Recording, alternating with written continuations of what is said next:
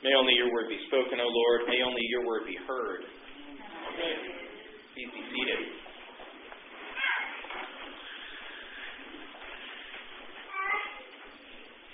Come to me, all you who are weary and carrying heavy burdens, Jesus said, and I will give you rest. Take my yoke upon you, for my yoke is easy and my burden is light, and you will find rest for your souls. I assume all of us here have felt a heavy burden on our shoulders at one point or another. The weight of the world or the weight of whatever is going on in our lives resting ever so firmly upon our shoulders, and we're just buried underneath the weight of whatever is going on. And Jesus says, Lay your burdens upon me. Come and draw near to me and lay your burdens down at my rest for your souls. And then he says, Take up my yoke upon you. Which seems a little contradictory. We're supposed to add more weight to our shoulders now. Um, and to which I would say, yes, we are. He's saying add more weight to your shoulders, but it's a qualified yes.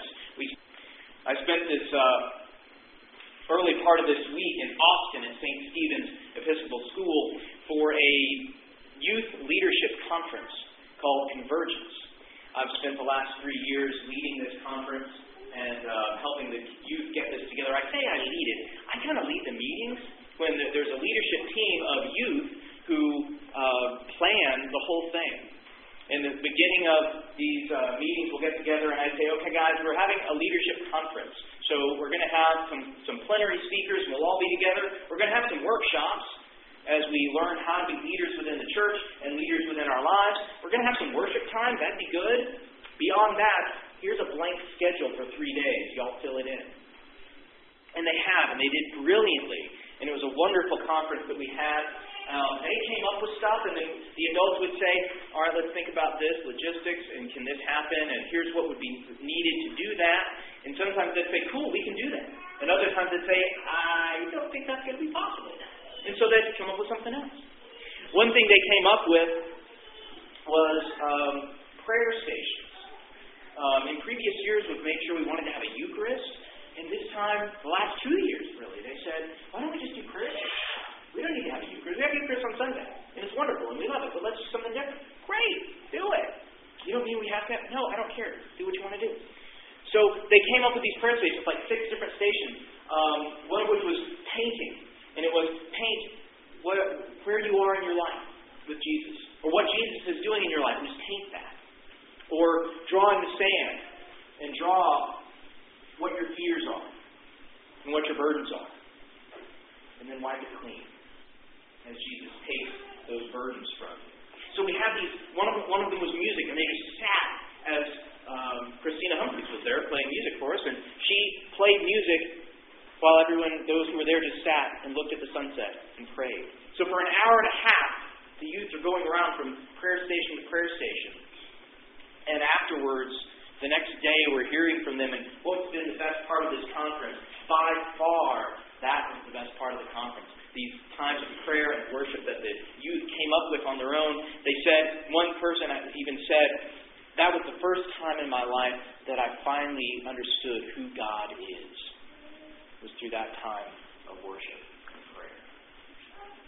That's part of that yoke that Jesus has us carry, is to take times to draw near to Him in prayer and to draw near to Him in worship so we can set everything aside, lay our burdens down, and simply be in His presence. We heard about this as one of our speakers, our, our plenary speaker, was the Reverend Jimmy Abbott, the rector at Holy Comforter Episcopal Church in Spring, and he talked at one point about spiritual practices. And that if we're really going to follow in the way of Jesus, we have to practice our faith. Um, we have prayers, um, you know, suddenly everything's going terribly in our life, and so we've got to pray. We've got, Lord, help me. Um, and then, so, you know, sometimes things are so great, we're like, wow, thank you, Lord, this is wonderful. But he says what we need to do is practice every day our prayers. Like an athlete, he talked about a golfer who had these three just immensely lucky shots. And he kept saying, oh, his friend was there with him, I bet you can't do that again. Boop, got it. Bet you can't double it up, and boop, got it. He says, boy, I've never seen someone so lucky. He says, the more I practice, the luckier I get. the same with our faith. The more we practice our faith, the more it helps sustain us and nurture us. So it's not just bouncing from spiritual high to spiritual low, but we're keeping a nice kind of even keel. And we're still going to have spiritual highs, and we're still going to have spiritual lows. Bad stuff's going to happen, great stuff is going to happen, but we can more readily get back to a place where we're sustained and strengthened in our faith. And so we practice our faith. We have daily prayer that we set aside. We have these practices of our faith given in the baptismal covenant that we're going to have daily practice of prayer. We're going to have daily, we're going to have practice of uh, serving others, practices of treating other people with respect and dignity, honoring Jesus in everybody. These are the practices of our faith. And it's a burden, right? It takes effort in order to do these things. If I'm going to get up early in the morning to pray every morning, then I don't get to stay up till 1 o'clock in the morning watching four and five episodes of my favorite TV show on Netflix. And I hate that because I love watching four and five episodes of my favorite TV show on Netflix. But I generally find life to be a little better the next day if I don't do that and have enough sleep so I can get up and pray in the morning and ground myself in Jesus and lay my burdens on Him before the day starts. And so we have these other practices of service and treating people with dignity and respect. And sometimes when we do that, it takes effort to serve someone else, but then we also can get some perspective on our lives as we connect heart to heart with another human being. And we sometimes realize, I'm doing okay.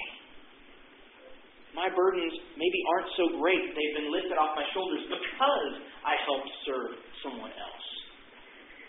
The way of Jesus is the way a way that takes effort. Jesus' yoke is one that we have to put on and practice, but we find joy and rest by doing so. Joy is a key to our life as disciples of Jesus. Bishop Fisher was at this conference as well and talked to us about the joy of being a disciple of Jesus and the joy of worship and the joy of living out our faith, the joy of sharing our faith with others. And if we do this, if there's no joy in our hearts, then what are we here for? And we worship and we come together to worship, and it's meant to be joyful. We sang, uh, I mean, how many times did we sing Alleluia when we first came in here this morning? Did you, take, did you take notice of the words we were singing in that first hymn? All creatures of our God and King, giving praise to God, Alleluia. That's a joyful hymn. So we would hopefully sing that with joy in our hearts. And I say, if you sing really badly, then just sing really loud. You know, if you can't sing well, sing loud because it's a joyful thing that we're doing. We're not we're not some concert that we're trying to do here. We're praising God and finding joy in that. That's why we drop here every, every Sunday. That's a joyful thing. I don't think whoever that is is quite joyful right now, but right, but, but it's joyful that we get to hear children here. That's a joyful noise. I'm sorry that you're upset, whoever it is. So we live out our lives in our faith with joy. That is the yoke of Jesus, to follow in his teachings and to take on these, you know, the burden of practicing our faith so that we might live joyfully. I was going to give a talk on this exact subject at uh, Act Convergence, except that then Bishop Fisher and uh, Jimmy Abbott so basically exactly what I was going to say in their two talks. So I uh, canceled mine and we just watched the soccer tournament. Uh, watched the World Cup, the tournament, the World Cup, which was a very joyful, and, and, and Jimmy was exceedingly happy the United States lost. And we were very sad. But it was a joyful time nonetheless. And uh, it was a wonderful week. And I shared, after that talk, later that, that night, I shared with our uh, the guys in our dorm this um, idea about living out our faith and practicing our faith every day. This is from a book called Jesus Calling. Um, daily devotions written as though Jesus were speaking to you directly. This was the one for July 1st.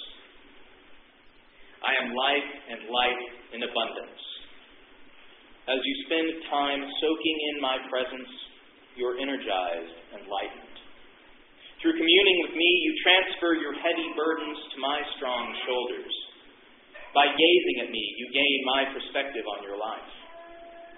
This time alone with me is essential for unscrambling your thoughts and smoothing out the day before you. Be willing to fight for this precious time with me. Opposition comes in many forms your own desire to linger in bed, the evil one's determination to distract you from me, the pressure of family, friends, Netflix, and your own inner critic. Sorry about that. Your own inner critic to spend time more productively. As you grow in your desire to please me above all else, you gain strength to resist these opponents. Delight yourself in me, for I am the deepest desire of your heart. Amen.